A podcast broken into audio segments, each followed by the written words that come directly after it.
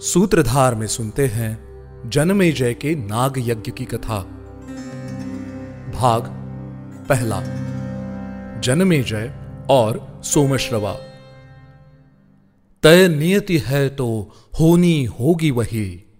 बंध गए इसमें तो शेष परिणाम है। महाभारत। कौरवों और पांडवों के बीच लड़ी गई अनोखी गाथा। लेकिन पांडवों के बाद कुरुवंश का क्या हुआ?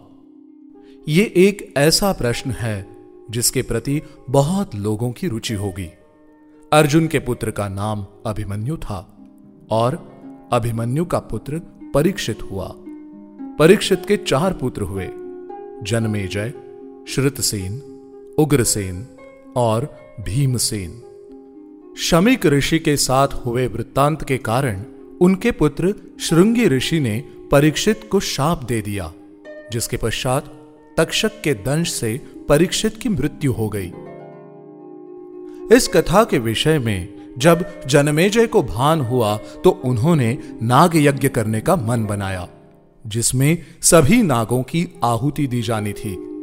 नागों की यह दशा उन्हीं की माता के शाप के कारण होने वाली थी।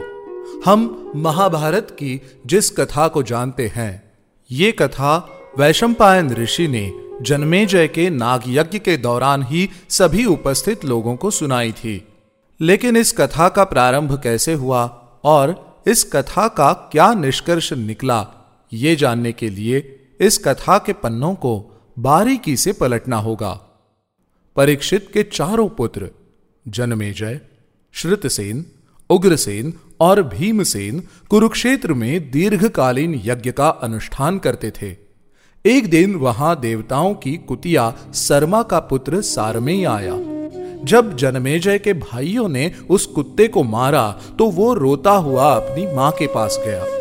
जब उसकी माँ ने उसके रोने का कारण पूछा, तब उसने सारी बात बताई।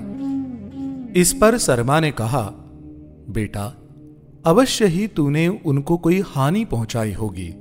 इसलिए ही उन्होंने तुझे मारा।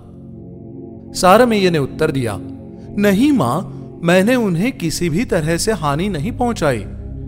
अपने पुत्र की पीड़ा सुनकर शर्मा उस यज्ञ सत्र में आई, जहाँ जनमेजय अपने भाइयों के साथ अनुष्ठान कर रहे थे। शर्मा ने जनमेजय से उसके पुत्र को मारने का कारण पूछा, लेकिन किसी ने भी शर्मा को कोई उत्तर नहीं दिया।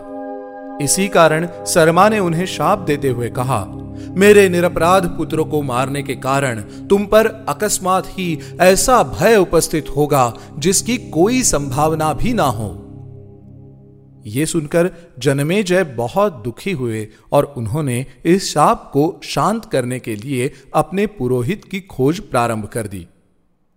एक दिन शिकार के दौरान वन में जन्मेजय को श्रुतश्रवा ऋषि का आश्रम दिखा। श्रुतश्रवा ऋषि का पुत्र सोमश्रवा सदा तपस्या में लीन रहता था। अतः जन्मेजय ने सोमश्रवा को अपना पुरोहित बनाने हेतु श्रुतश्रवा से निवेदन किया, जिसके उत्तर में श्रुतश्रवा ने कहा हे राजन सोमश्रवा सर्पिणी के गर्भ से जन्मा है और ये भगवान शंकर के शाप के अलावा समस्त शापों का निवारण करने में समर्थ है। परंतु यदि कोई ब्राह्मण इससे किसी वस्तु की मांग करता है तो ये उसे वो वस्तु अवश्य देगा। इस व्यवहार को ध्यान में रखकर आप इसे अपना पुरोहित बना सकते हैं। श्रुतश्रवा ऋषि की आज्ञा मानते हुए जन्मेजय सोमश्रवा को अपने साथ ले गए।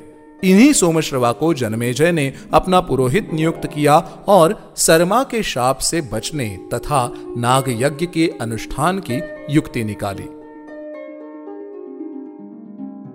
जनमेजय भ्रातृ संग मूक हिंसा किए। सरमा शाप असंभव की पार्टी बना। सोमश्रवा बन पुरोहित चले तो गए। शर्त मानी गई, यज्ञ माटी बना। परंतु जन्मेजय को अपने पिता के मृत्यु का सत्य कैसे ज्ञात हुआ? उत्तंक ऋषि और तक्षक के मध्य क्या आपसी द्वेष था? परीक्षित को तक्षक के दंश का यह शाप क्यों मिला? ऐसे सभी प्रश्नों के उत्तर के लिए जन्मेजय का नाग यज्ञ श्रृंखला के शेष एपिसोड की प्रतीक्षा कीजिए और इस श्रृंखला से ज्ञान अर्जित करते हुए इसका आनंद लीजिए। शिक्षा। इस कथा से हमें यह शिक्षा मिलती है कि चाहे वो मानव हो या कोई जानवर, संसार में उपस्थित किसी भी जीवित प्राणी को बिना किसी प्रयोजन के कष्ट देने से उसका दुष्परिणाम हमें वहन करना होता है। ठीक यही जनमेजय के भाइयों के साथ हुआ।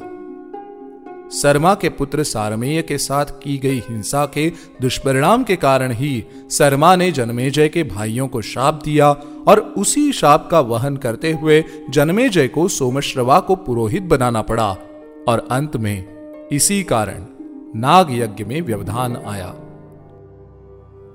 तय नियति है तो होनी होगी वही, बंध गए इसमें तो शेष परिणाम है।